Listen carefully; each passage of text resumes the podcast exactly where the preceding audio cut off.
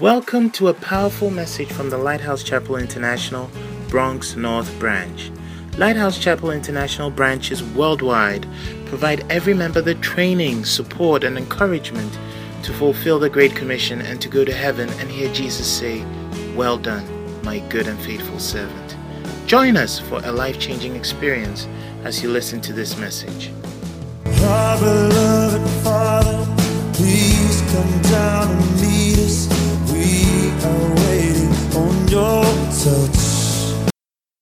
Power that is able to change. We thank you for the spirit of transformation. We pray, Lord, that we will not leave this place the same, but let there be a change. Change our hearts, transform us. We thank you, Holy Spirit. Take control of the service tonight. In Jesus' name, amen. Clap your hands together for the Lord, and you may be seated.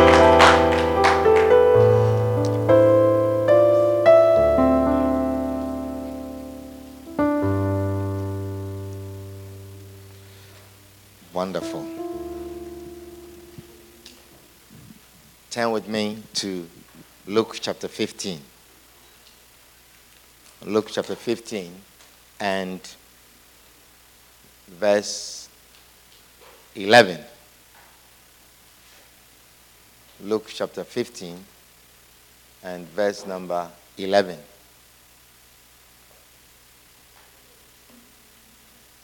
Amen.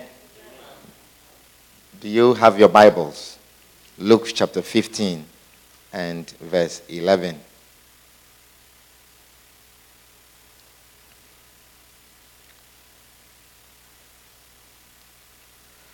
Wonderful.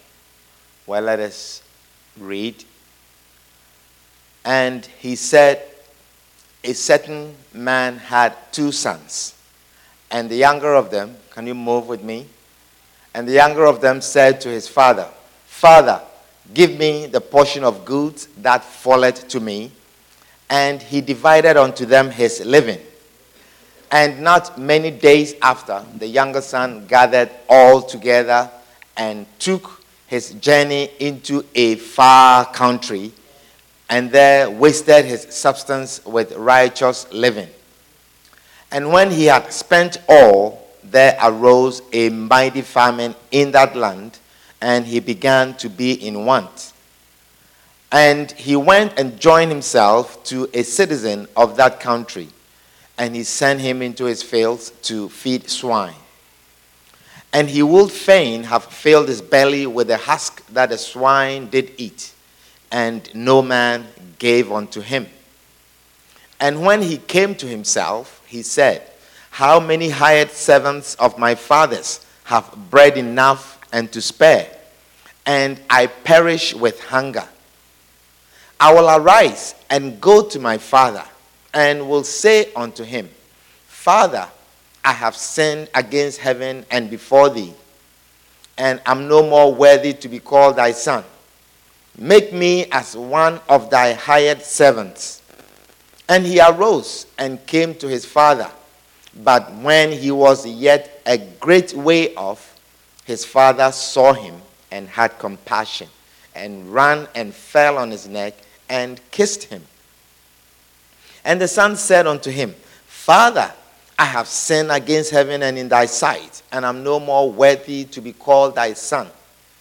But the father said to his servants, Bring forth the best robe, and put it on him, and put a ring on his hand, and shoes on his feet. And bring hither the fatted calf, and kill it, and let us eat and be merry. For this my son was dead, and is alive again. He was lost, and is found. And they began to be merry. Now his elder son was in the field. And as he came and drew nigh to the house, he heard music and dancing. And he called one of the servants and asked what these things meant. And he said unto him, Thy brother is come, and thy father had killed the fatted calf, because he had received him safe and sound. And he was angry and would not go in. Therefore came his father out and entreated him. And he answering said to his father, Lo, these many years do I serve thee, neither transgress I at any time thy commandment. And yet thou never givest me a kid that I might make merry with my friends. But as soon as this thy son was come, which had devoured thy living with harlots, thou hast killed for him the fatted calf. And he said unto him, Son, thou art ever with me, and all that I have is thine. It was meet that we should make merry and be glad, for this thy brother was dead and is alive again, and was lost and is found. Hallelujah. Amen. For this thy brother was dead and is alive again, and was lost and is found. It was meet that we should make merry. Hallelujah. Amen. Are you tired of hearing this story? It's a story that Jesus told, and I don't think we should ever be tired of hearing the story. I think we have a week or so, and we are done sharing with this story. So enjoy it whilst it is here, because some of you may never read it again. Isn't that so? Yeah, some of you may not read it ever again. Irene, welcome home. You are home. Amen. Wonderful. So we have been sharing from the symbols from the prodigal son. Symbols from the prodigal son. And we have shared so many things. We started off by sharing so many things or symbols that we could learn from the younger son. We learned a lot of things from the younger son, and now we have turned to learn certain things also from the elder brother. Now we are saying that these two, the brothers, represent two types of Christians. Two types of Christians. And we are learning from the type of Christian who gets lost, the type of Christian that leaves the faith, that leaves the Father's house and comes back.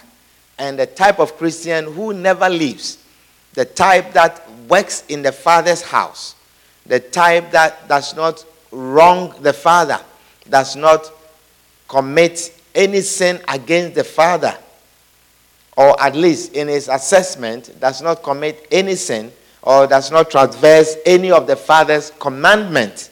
Hallelujah. And this is what we are learning from this type of Christian who stays in the house, who works in the house, who attends weekday services. Say, like me. Amen.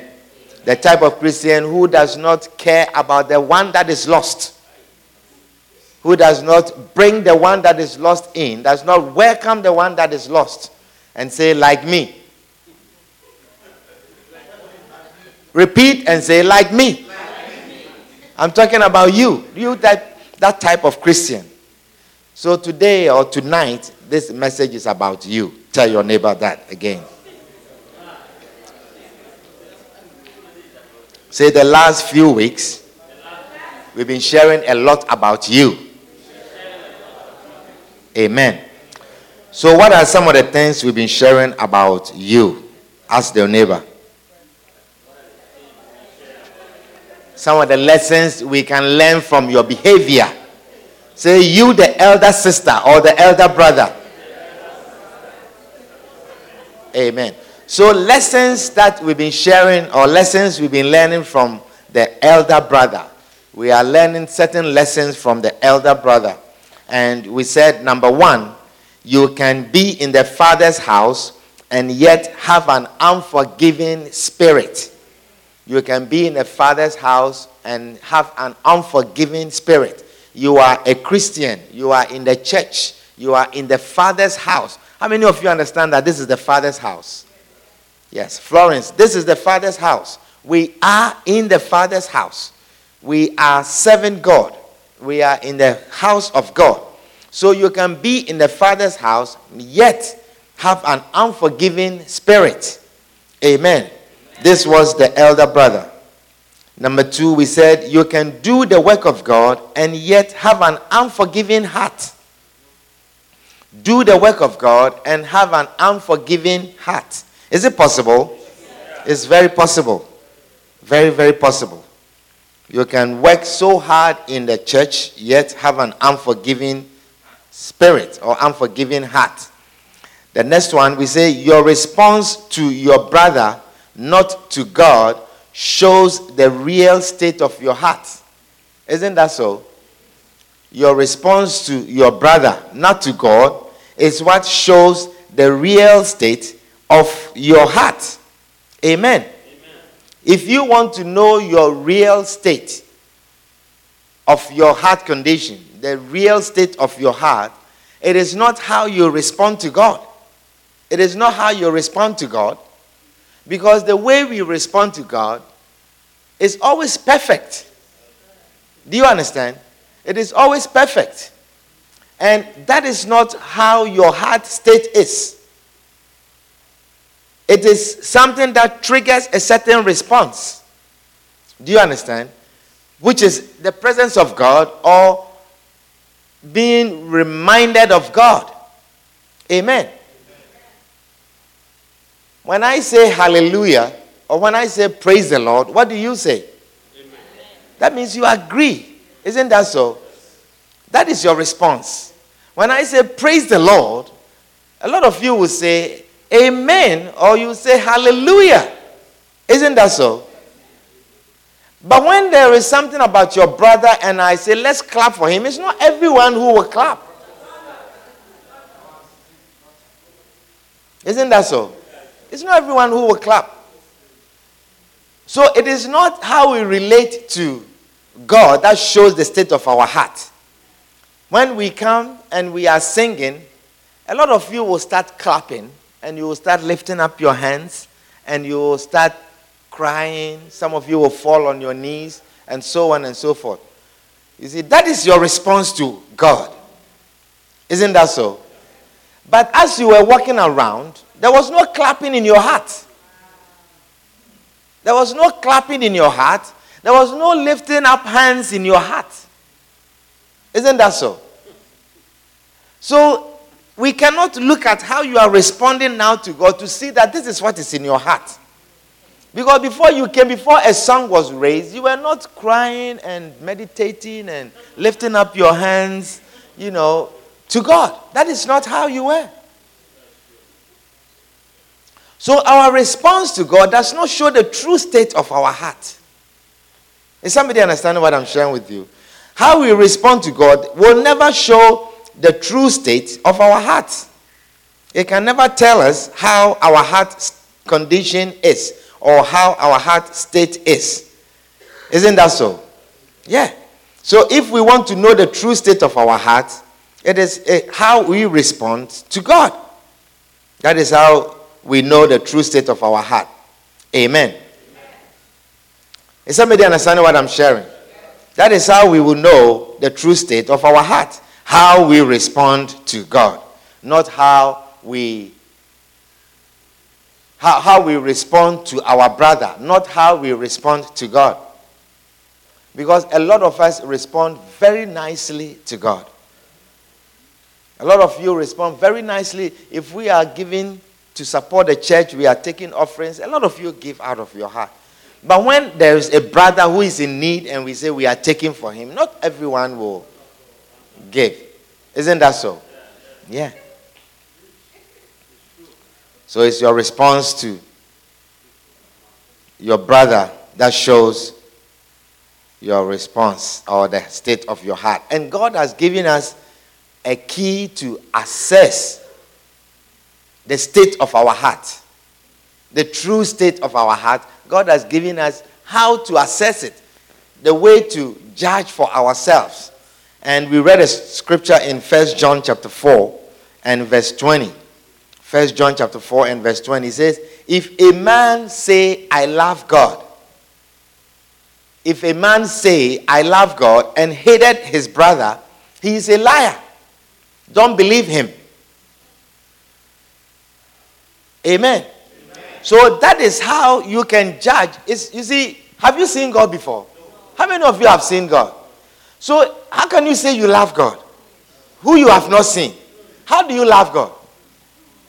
How do you how do you assess that you love God? I need someone to tell me because of this that I do, I know that I love God. How? How do you assess? Who has seen God before? You see, so you cannot, you cannot, you cannot, even you personally, your own heart, you can tell that you love God. You can tell. As for me, I really love God. How? Show me. You see, so God says, the way, He says, He says, if a man say, I love God, and hate his brother, he's a liar. So the key to really assess for yourself that you love God is how you love your brother. How you love your brother, it should tell you that you love God. He says, For he that loveth not his brother, whom he hath seen, how can he love God whom he had not seen? So that is why I'm asking, how can you love God? How can you love God? You have not seen God. You say you don't even know how he looks like, but you say you love him. So, how can you say you love him? The way to judge for yourself, to assess for yourself that you love God, is how you love your brother. It's very simple. You see, but you don't like simple things. You don't like simple things. So he says, the key is that he who loveth God love his brother also. That is the key. No, that is the key. Any wife who hates your husband, you don't love God. And a husband that hates your wife, also, you do not love God. Amen. The next one, it says, making no mistakes. Is that number five? Making no mistakes can make you develop a too righteous attitude. When you do not make mistakes, when you have not made certain mistakes in life, it can give you a too righteous attitude or make you have a too righteous attitude. The attitude that you are a very righteous person. Someone who has not committed certain sins before. You have not committed fornication. You were born into the right home. You were shielded. You were guided. You went to the right schools. You were surrounded by the right friends. You did the right course. You married the right person. You know, you were brought up in the church. You were not, you didn't have any, any situation or any condition created for you to commit certain sins. Do you understand? Some of you, you never committed fornication because you have not had the opportunity. You have not had the opportunity. But if a lot of men were flooding and bothering you all the time, you perhaps will commit fornication. Or you would have. Do you understand? Now, when you have been in the father's house, like this elder brother who, was, who has been in the father's house and had not gone anywhere, it gives you that attitude of righteousness. Amen. It gives you that attitude of righteousness, and then you begin to also have pride in you, and then you begin to judge other people. You begin to condemn other people because they, they, they are not, you are not doing the things that they are doing. But you see, there are some people, their lives are plagued with all kinds of things. Not by choice. Do you understand? Not by choice. I mean, we are not condoning sin, but there are some people, they had to sleep with other men in order for them to even eat. Is somebody understanding what I'm sharing with you?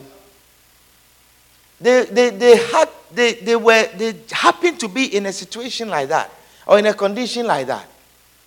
Some people had to sleep with other men so that they will have a place to stay or sleep with other women for that matter, that they will have a place to stay. And so when you do not know all of the things that perhaps may have happened to a person, you begin to pass judgment. When you do not know how someone had gone down and down and down to the extent that now he's eating with pigs. He's eating with pigs. You see, when you don't know how low the person came, and how remorseful the person felt, how sorry the person felt. You will not know, and you begin to judge the person as the person is coming back home. You begin to judge the person. Is somebody understanding what I'm sharing? You don't have all of it. And so last week we were sharing that no man should judge. No man should judge anyone. Why? Because to judge rightfully, you have to have all the information. You have to have all the facts. To judge rightfully in court, when they are making decisions and they are making judgment, they want to, this, that is why they spend so many days in court trying to gather all the facts. And sometimes, even as much as they try, they are not able to gather all the facts. Because no man can have all the facts. No man can have all the facts. Because all the facts are not outward. All the facts are not seen. All the facts are not heard. All the facts cannot be felt or cannot be touched. Some of the facts and a large number of the facts, they are hidden in the heart. Do you understand? They are hidden, and that is why no man is allowed to even judge another. The Bible says, Judge not. Amen. Hebrews chapter 4, verse 13. We are saying God is the only one who should judge. God is the only one who should judge because the scripture says, Nothing in the New Living Translation, it says, Nothing in all creation is hidden from God. Nothing in all creation is hidden from God. Everything is naked and exposed before his eyes. Do you understand? Everything is naked and exposed before his eyes. And he is the one to whom we are accountable. God is the one to whom we are accountable. Why? Because he's the one that sees what is in our hearts and sees what is the outward, sees what is in our mind, sees what we are thinking. Amen. Amen. That is why in this story, the younger son, you know, he rehearsed his confession to the father. His confession was rehearsed what he was going to say to the father. I knew that he must have felt also that as he was leaving, his elder brother may have said certain things that he didn't listen, you know, and he went. But his rehearsal and his confession was to his father. Because it's the father who understands him, the father who knows it all, the father who sees in his heart. It's the father who knows what he went through, not the elder brother. Because he was accountable only to the father. He was accountable to the father. Amen. Amen. So, you, the elder brother, your responsibility is to welcome him. You to welcome him. So, you can be in the father's house working and working, working so hard, but you still have not the father's heart. You do not have the father's heart. Amen. You'll be, you can be in the father's house and not have the father's heart. You see, a lot of us do the work in the house, but we don't have the father's heart. Do you understand? A lot of us do work in the house. We work so hard for the father, but we don't have the father's heart. The father's heart is about welcoming lost souls. The father's heart is about searching for the lost. The father's heart is about soul winning. But you see, we think that the main work is working in the field, working hard and following the Father's commandment and just being in the house. That we come Tuesday after Tuesday, Sunday after Sunday. The, we think that the main work, the main work is to sing, rehearse, and sing to the Father. We think the main work is to sweep in the church. The main work is to make sure the bathrooms are clean. I'm doing all of this in the Father's house. The main work is to usher people, make sure chairs are arranged properly, make sure the system is set up. I do my work. Do you understand? And so we do all of this. But you see, all of this, all of this work, the main heart behind it The main reason behind it is to win souls. Is to win souls. So if you are doing all of that and soul winning is not your priority, or all that you are doing is not geared towards soul winning, it is not of the Father's heart. It's not the Father's heart. Do you understand what I'm sharing with you? My main reason is not when I'm preaching and I'm sharing certain things and we are talking about marriage and we are talking about sons and daughters and this. The, that's not, the main reason is not that you get married. The main reason is not that you have children or you have a job, you have money. It is that to continue to serve God, that you will not become a lost soul, that your marriage will not be a reason for you missing the kingdom of God. So I share certain things so that you understand also how God looks at marriage. That as you are in this marriage, also, it may not be a reason for you going to hell. Do you understand? It is not so that you enjoy the marriage, but that you remain a Christian, a Christian wife. You remain a Christian husband. If I'm taking you through marriage counseling, is that when you marry, that marriage will not take you to hell. That is why we spend time teaching you about the marriage that it will not take you to hell. Amen. If there's a way I can say that, don't stay married because marriage can take you to hell. If I don't teach you about certain things in your marriage counseling, it can take you to hell. You can go to hell because of marriage. Do you understand? So it's not the main reason. That is not why we are in a church. So you are not coming here to learn about marriage. And you are not talking, you are not coming here to learn about business and to learn get prosperity. That God will give you enough so that you will not steal. David says, If I can have enough, so that I will not steal and I will not sin against you. That you will have a good job so that you will not steal. Do you understand? Yeah.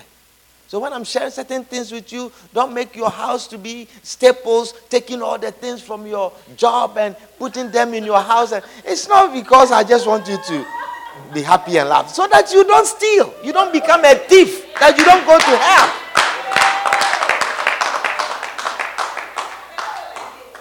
So all the windows that I share with you in the church and I'm giving you all practical. That is why I say that I don't preach any abstract messages, messages that are not concerning, you know, who are we talking about? The messages that I share in the church, they are about you. I'm talking about you. You. About your life. That it will not take you to hell. That is the main reason. That's the main reason. Do you understand? Yeah. That is the main reason. It's not, oh, if you want a successful marriage, come to the Bronx North, you know. The pastor, you know, he has a lot of wonderful things to share about marriage. If you want to be a successful Christian wife who would die in Christ and go to heaven, then come. Yeah.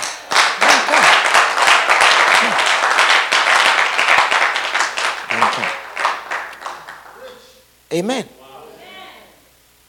The next one.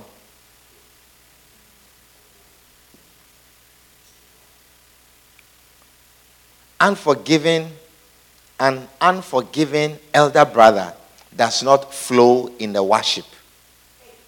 An unforgiving elder brother does not flow in the worship. Now, I want to caution you that the message that I'm sharing is not about brothers only. Do you understand? So we are talking about brothers and sisters. I'm elder sister. I'm sister who is committed to the church, doing the work of God, who has not left the church, does not flow in the worship. He or she does not flow in the worship.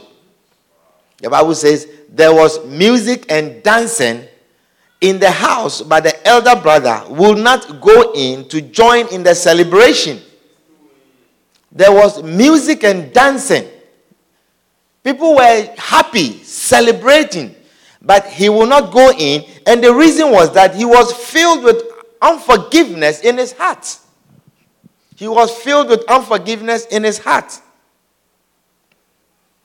Amen. Amen. There are people who come to church and they are not able to flow in the worship because they left home angry. As they were leaving home, they were angry. They were angry with someone, or as they were coming in the car, they were arguing. And so when they come to church, they are not able to flow in the worship. They can't worship. They are not happy. Maybe you have an issue with the person who is leading the praise and worship. So as you walk in and you see who is leading the praise and worship, you are angry. You will not sing. Is somebody understanding what I'm saying? You or one of the backers, one of the people in the back who are, but you you you look who you are angry. You will not sing. The person has done something against you, and you have not forgiven the person. So anytime the person is leading the songs, you will not worship. You see, these are practical things that I'm sharing with you. You are looking at me like I'm talking about some. You say that is not that does not happen in our church. It happens. Does it not happen in a church? You are not happy with the person who is leading the worship. She did something that you didn't like. And so as she's leading the worship, you are not worshiping. The elder brother says, I will not go in. This son who has devoured living with righteous living, he has come and now we are having a. I will not go in. And he gave the reason why he's not going in. Isn't that so? Yeah. You are angry. So you see the person who is leading the worship, immediately you walk, you walk back and go to the bathroom as if you are going to do your makeup. You will stay in the bathroom until the worship is over. Then you will come because you are angry with the person who is leading the worship or one of the people who are in the the worship team. You are not happy you are not happy. Or perhaps the um, the music director was rebuking you during rehearsals. And then you came and you saw him and then you remembered. So you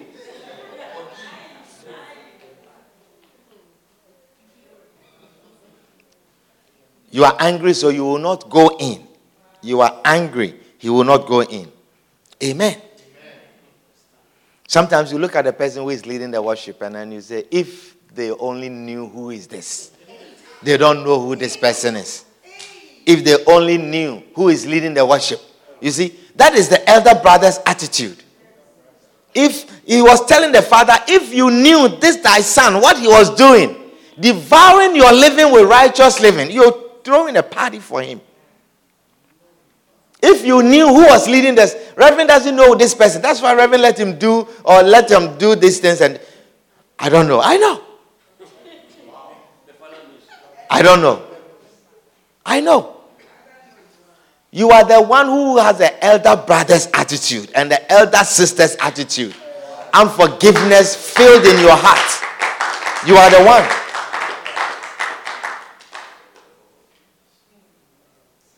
Hey, this person is the one that is leading the worship. Hey, they don't know who she is. They don't know who she is. Who doesn't know? God knows who she is. You are the one that we don't know who you are.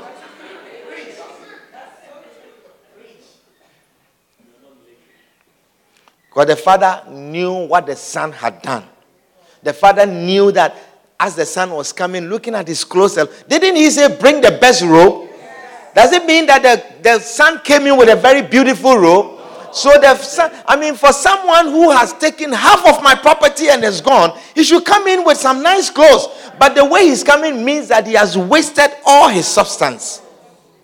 And the father knew. The father knew that this son had devoured my living. He has wasted half of his property.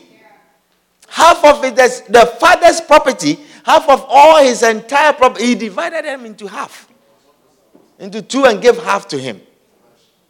And so the father knew who the son was. He knew what the son had done, he knew where the son had been, and he was welcoming him, celebrating him. Isn't that so? Sometimes someone walks in the middle of the worship and you cannot worship anymore because you see who just walked in. And then you lift up your hands and you are dancing, and then you turn. you see. Isn't that so? Even the people who stand in the front here, as they are singing, they are singing, and then and then they began to like they are they are dancing, but it's just that you don't want to look at even this person who has just walked in. True or not true? Or the choristers as they are ministering. They are ministering. That is why you also you have to come early so they don't see you. Come early and be seated.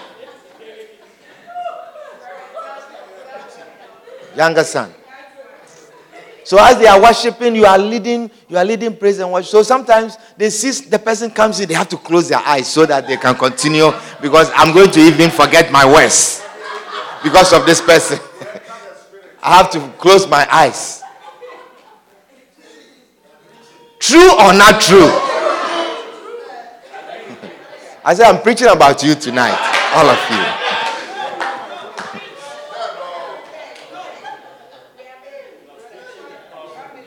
Amen. Yeah. You are worshiping, someone walks in, and then you put your, your hand stays there. And then you don't know what to do. Whether to put your hand down or continue to worship. Because of the person who just walked in. Sometimes there are some people, they are not able to worship because some beloved had disappointed you in the church. The person who promised to marry you has disappointed you and now he has turned to another person and so you are not able anytime you see this person come in the church you cannot worship you cannot worship you can't worship. And that is one of the reasons many people leave the church. They leave the church and then they make it look like they are angry about something that i have done. I call you don't answer and you pretend to make it look like i have done something wrong. Then later on, I find out that the reason, the real reason why you left is because you have some, some issues. Some issues. Some people leave the church because they are living in certain life that is not proper. Do you understand? Yeah. You are angry and he will not go in. When you break up your relationships, don't blame the pastor. Because a lot of times you don't even tell the pastor about the relationship. You don't tell the pastor about the relationship. By the time the pastor knows about the relationship, you have done certain things that you are not supposed to do. And then you are hurt. You are angry.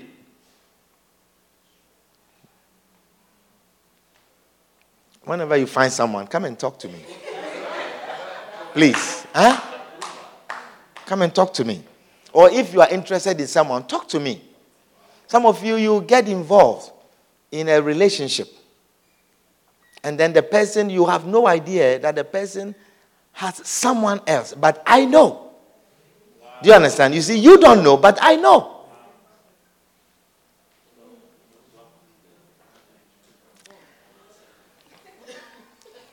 The next one an unforgiving elder brother does not rejoice when good things happen to others an unforgiving elder brother does not rejoice when good things happen to others.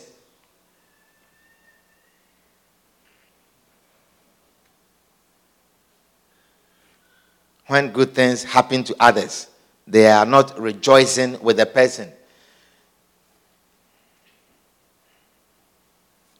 See, the elder brother, he will not go in because it was not his party. He will not go in because it was not his party. You see, we cannot say that, oh, he's not the partying type. You know, he's not going in because he's not the partying type. You know, he's not the kind, you know, he, he's always working. You know, he's not, he's not into parties. As for him, the only thing is about his school, you know, his work in the house. This is not a part. But that is not the case. The reason why he didn't go in was because he was angry. Because the party was not about him. Because he wanted a party for himself also. We can say he's not a party type. Verse 29, what does it say? Verse 29. The Bible says, it says, and he answering said to his father, Lo, these many years do I serve thee, neither transgress I at any time thy commandment. And yet thou never givest me a kid that I might make merry with my friends. I needed a party for myself. This thy son is having a party. What about me? You see, he will not go in because the party was not about him. It was not about him that he has invited his friends. It was not about him. That is why he was not going. Not that he was not a, party type. Amen. And there are some people like that in the church. I said there are some people like that in the church. When things are not about them, they will not come in. When the thing is not about them, they will not come in. I said there are some people like that in the church. There are people who will not attend anyone's naming ceremony. They will never attend anyone's naming. Someone has a child, they are naming the child, they will not go because it's not about them. They will not attend anyone's baby shower. They will not go. You're having a, a bridal shower, they will not go. Some people are like, because it's not about them. It was not about them.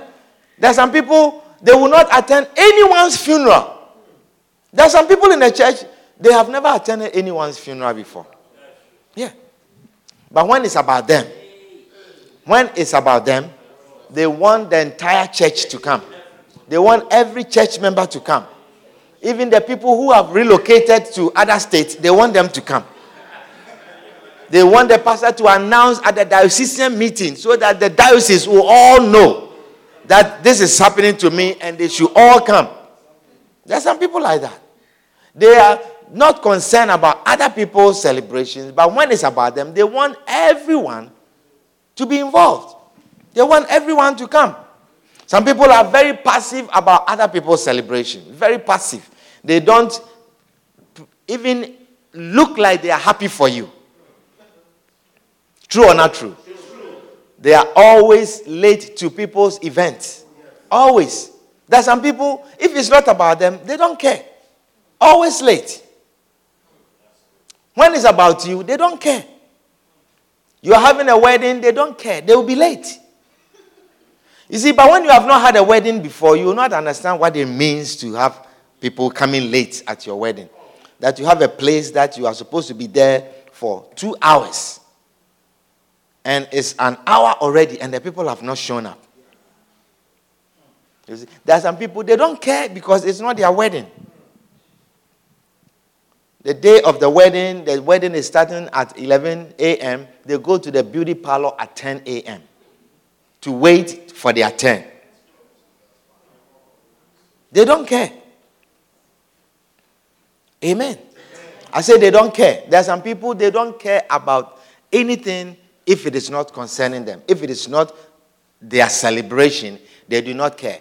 If it is not about him and a party with his friends, making merry with his friends, I'm not coming in. I'm not coming in. Some of you, you have your whatever shower, whatever, and you saw how they cook fancy foods, nice food. They brought all kinds of things. And you were happy. You came and you are very happy. You are even you want to take some even with you to go home. And then when it's about someone else's, and they approach you and they say, Oh, we will we are having this for this person. What would you bring? You say, I'll bring napkins. I'll bring napkins. Napkins to do what? You are the first person that they are asking. We are going to cook food, and you are the first person they are asking. You say, I'll bring napkins. I'll bring spoons. I'll bring plates. You see, there's some people, one is not about that, you see, but one is about you, you want the whole church to cook something, all the women to cook something to bring. But when it's someone else's, they ask you, say, you bring napkins. So what if all the people bring napkins? Then you will eat napkins and wipe your mouth with napkins. You see, I'm preaching practical messages. I'm telling you things that happen in the church. Things that happen in the church. See, I'll bring cups. I'll bring cups. They are cooking, they are cooking. They say, What would you bring? He says, I'll bring wache. With what? What are we going to eat with? He says, I'll bring three pounds, three pounds of rice. I'll bring white rice. I'll bring three pounds of white rice. For what?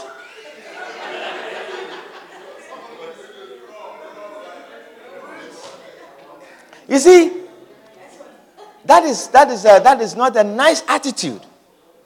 That is not a good attitude. Why rise?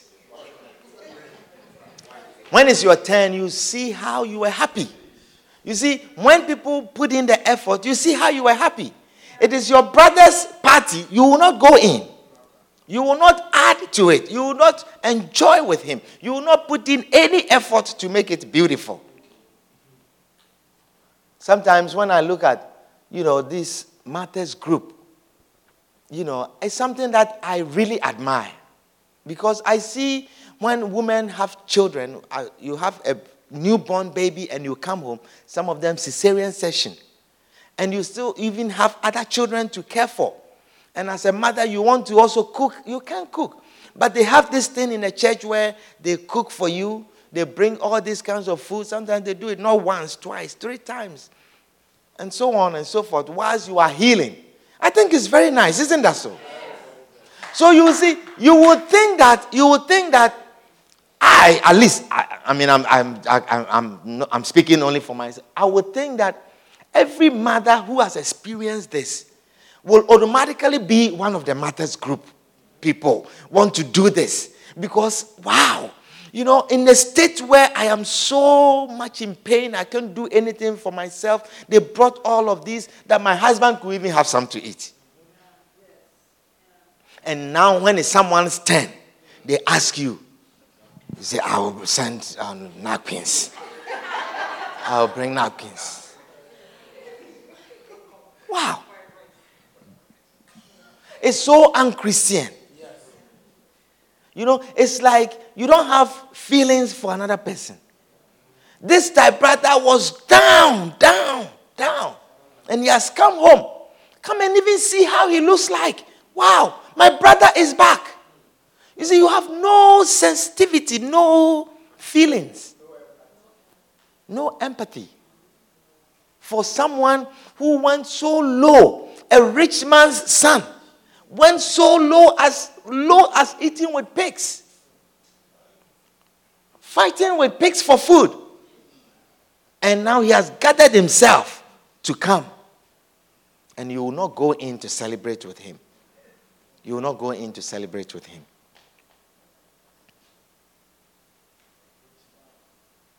Amen. Amen. You see, sometimes some people also feel that they will never have a need for it. So why should I bother? Why should I bother? Yes. Oh, look, this cheap clapping. If you are clapping, clap properly. If you are not clapping, let me preach my message. I'm giving you two seconds to finish the clapping and then I'm wasting my time. Let me continue my message. What kind of clapping is this?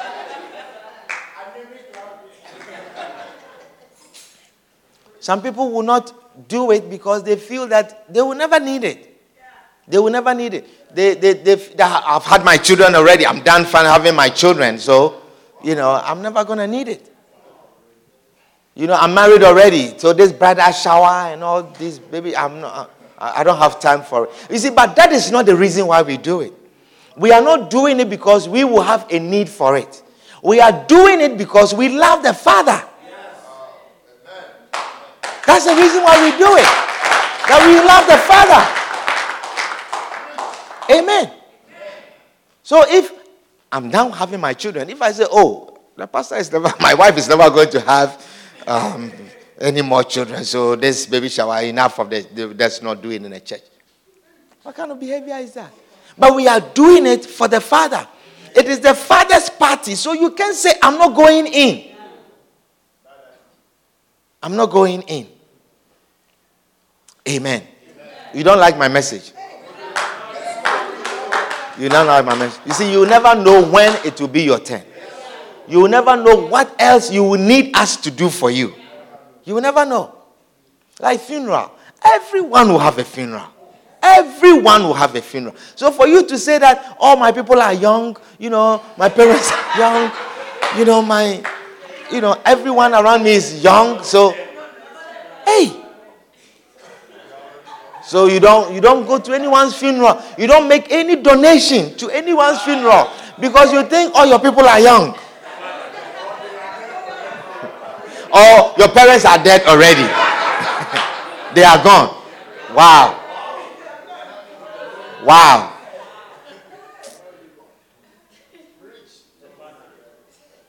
Amen. There are people who get angry because no one visited you when you were sick, or no one called you when you were sick. There are people who get angry like that. No one visited you when you were sick. No one called me when I was sick. No one did this when I was this. No one did that when I was. Who have you called before? Or who have you visited before?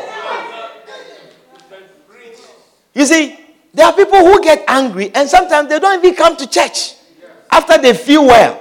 Because when I was sick, no one even noticed that I was sick. No one called me. No one visited me. And who have you visited before? Since you've been in a church, who have you called? I mean, who have you called? I'm not talking about you called to remind the person to bring the kenkey that you are buying for you. I'm talking about calling because the person did not come to church. I'm calling you to see why you are not in church. I'm calling to see why this. I'm calling to see why you are not singing. I'm calling to see because I've not seen you in the choir for the last three, four weeks. Why? Who has what, who have you visited? Who have you called before? That you are angry that no one called you. That you are angry that no one visited you. Let me show you a scripture in that Jesus in the book of Luke.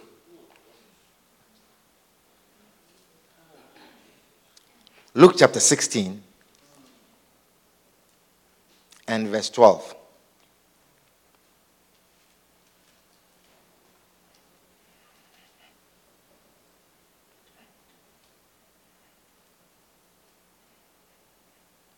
Luke chapter 16 and verse 12. It says, And if you have not been faithful in that which is another man's, who shall give you that which is your own?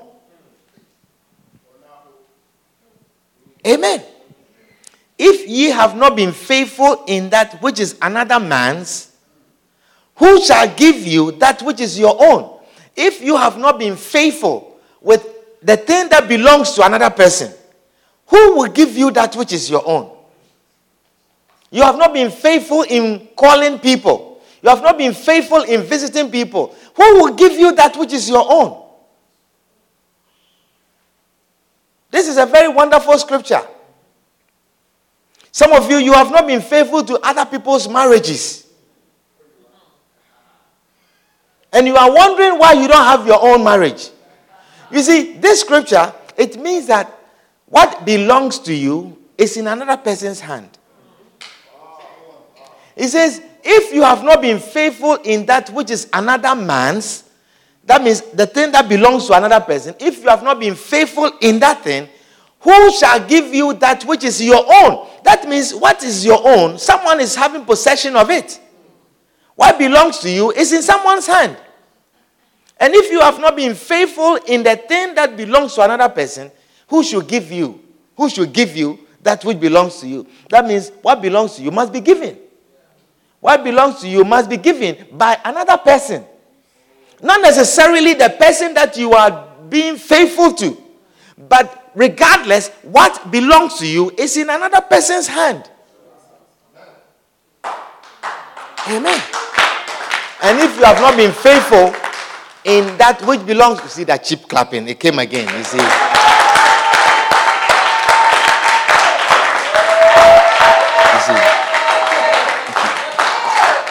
So it means that this means that they intentionally give the cheap clapping to the Lord because they can clap properly. Isn't that so? Yeah.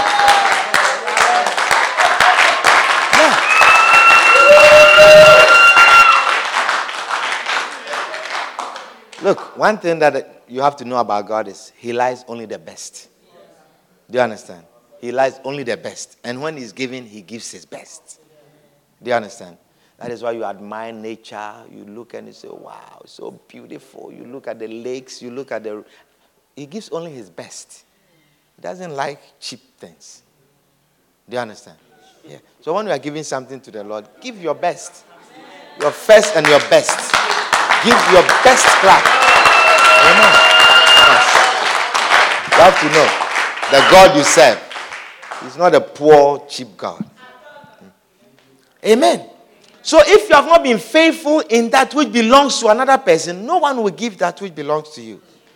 Some of you, ladies, you have not been faithful in other people's marriages you have caused a lot of trouble in people's marriages. Caused a lot of trouble. Caused a lot of fight in people's bedrooms.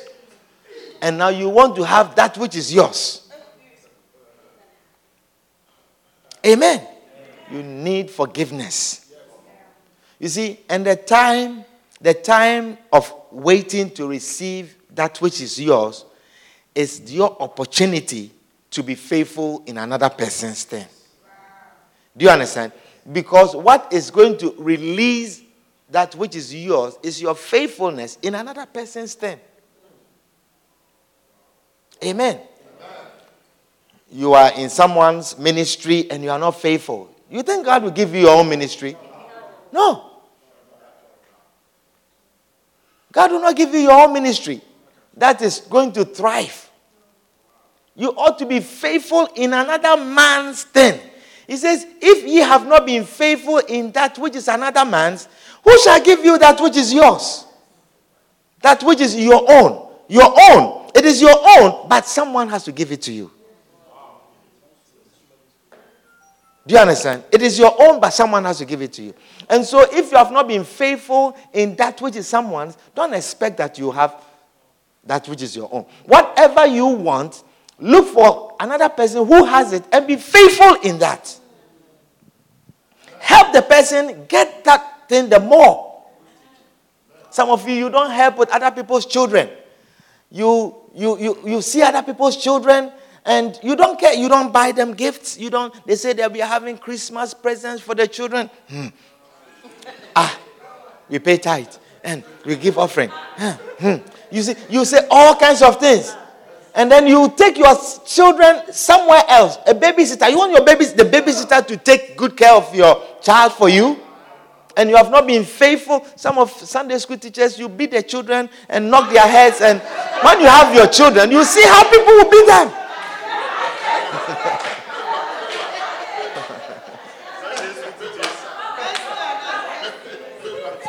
Amen. Remind me about a, a very important announcement at the end of it.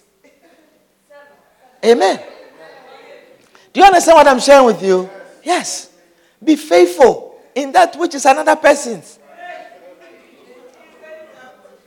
Pamper that which you like. Don't you like your child to be pampered and to be treated well? Yeah. But you are not treating someone else's children well. You don't treat the pastor's children well. When you become a pastor, you want people to treat your children well. Then you start complaining, eh, since uh, no one is, uh, no one. He said, If ye have not been faithful in that which is another man's, if you have not been faithful in that which is mine, who shall give you that which is your own? No one will give you. No one will give you that which is your own. Amen. You are, you are in someone's business. You are working for someone and you are always stealing. Meanwhile, you are planning to have your own business. Who will give that which is your own? You want to start a business. Be faithful in another man's business. Some of you, you have future plans for your own business, but your job is someone's business and you are not faithful. You go late, you steal, you, do, you don't do your work, you spend eight hours on the job, but you work for four hours, you are not faithful in that which is another man's. No one will give you. You will never have your business. Because until you become faithful in another man's business, you will never own your own business. You never own your own business. Do you understand? And that is why you may force to get it. You may force to have your own business, but it's in someone's hand. And that is why it won't do well. You may force to have your own church. You may force to have your own ministry. But you realize that it has to be given you by your faithfulness. Your faithfulness in another man's, it releases yours into your hands. It releases yours into your hands. So what belongs to you is in someone's hand like this. You see, it's like this. And what is going to release that thing onto you is your faithfulness in another person's thing. That is what is going to release it to you as you are being faithful. Amen. So, whenever you have an opportunity to be faithful in that which belongs to another person, do it with all your heart.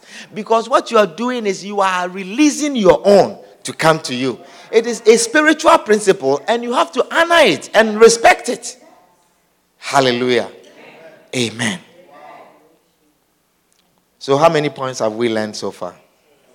Seven. Number one, what is the first one?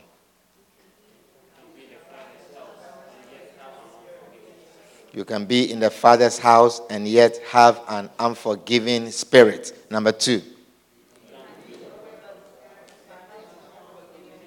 you can do the work of God and yet have an unforgiving heart. That is when a, a chorister is singing and someone walks in and then he can't continue.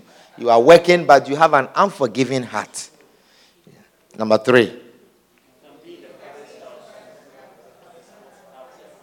You can be in a father's house and not have the father's heart. The next one. Your response to your brother shows the real state of your heart, not your response to God. The next one.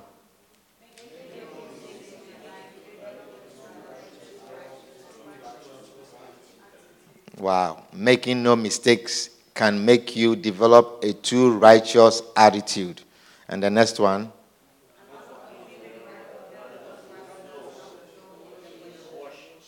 An unforgiving elder brother does not flow in the worship. The next one. An unforgiving elder brother does not rejoice when good things happen to others. The next one. Okay, so then maybe we pause here and then we'll continue next time we meet. Clap your hands together for the Lord and stand to your feet. Stand to your feet.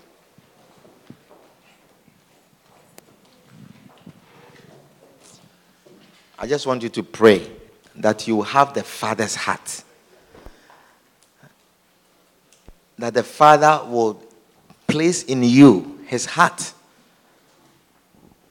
that as you are in the house, you have the Father's heart the heart to worship, the heart to flow, the heart to rejoice when the Father is rejoicing. When the Father is happy about something, let that same thing make you happy. When the Father is not pleased with something, let that same thing also not be pleasing to you. That you have the Father's heart. That God will change your heart, that you will have the Father's heart the Father's heart. Father, we, we thank you, Lord, that when we sin and we come before you and we ask for forgiveness, you are faithful and just to forgive us of all our unrighteousness.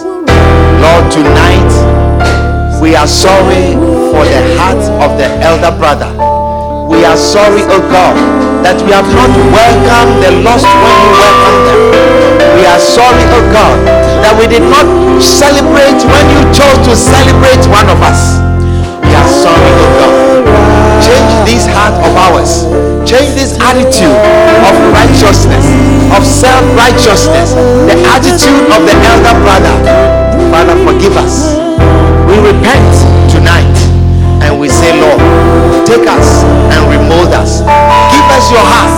Let us have the heart that goes after the lost the heart that pursues the lost souls, the heart that wins souls, the heart that brings in the lost into your kingdom, the heart that welcomes the lost, the heart that celebrates when the lost comes to your house.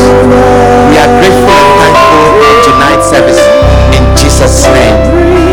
Amen.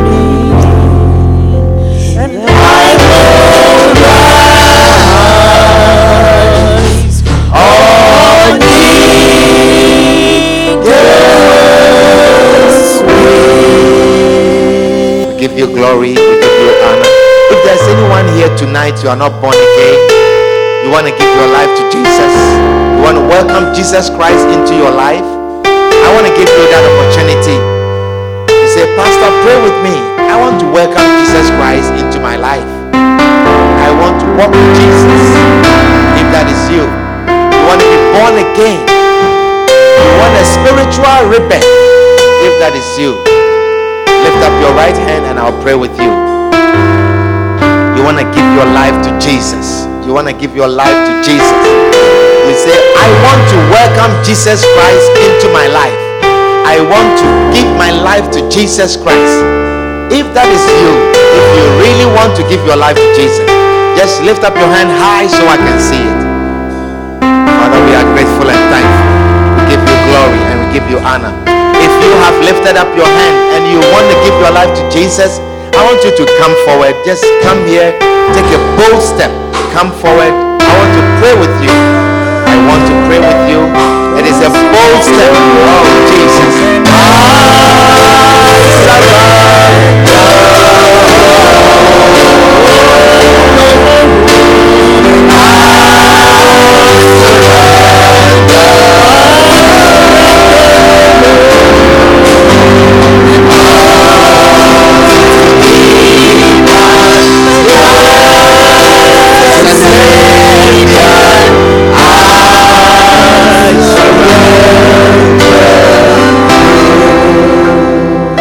lift up your right hand and say this prayer with me. Say this after me. Repeat after me. And all the congregation, I want you to join this prayer and say, Lord Jesus, Lord Jesus, thank you for dying for me. thank you for dying for me. Lord Jesus, Lord Jesus, I acknowledge I acknowledge that I am a sinner. I'm a sinner. Tonight, Tonight, I come before you I come before you with a heart full of repentance. a heart full of repentance. Lord Jesus, I know you died for my sins. know you died for my I believe you rose again on a third day. believe you rose again on the Lord Jesus, day. Lord Jesus, wipe me with your blood. with your blood, Forgive me of all my sins. all my sins. Tonight, I welcome you I welcome you into my life. into my life. Lord Jesus, please be my Lord, my Lord, be my master, be my master, be my be savior. my Tonight, Tonight, please write my name write in the book of in life. the book of life. Lord Jesus, Lord Jesus, please write my name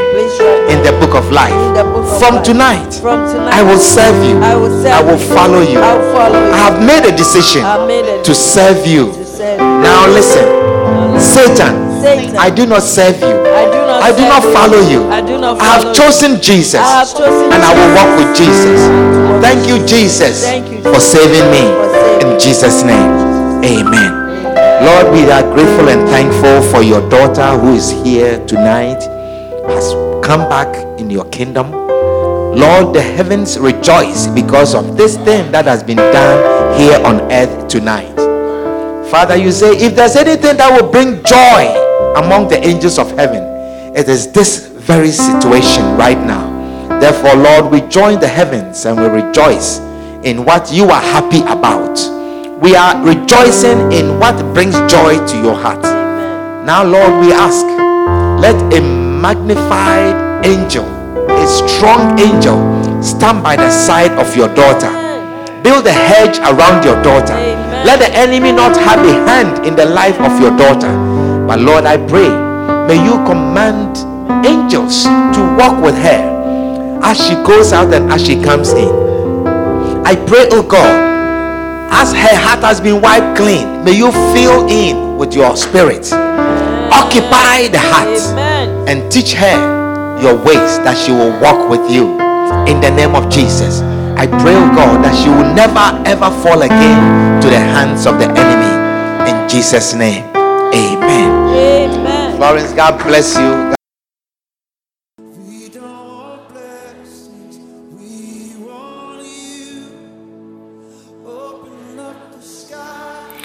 We hope you have been blessed immensely by this message.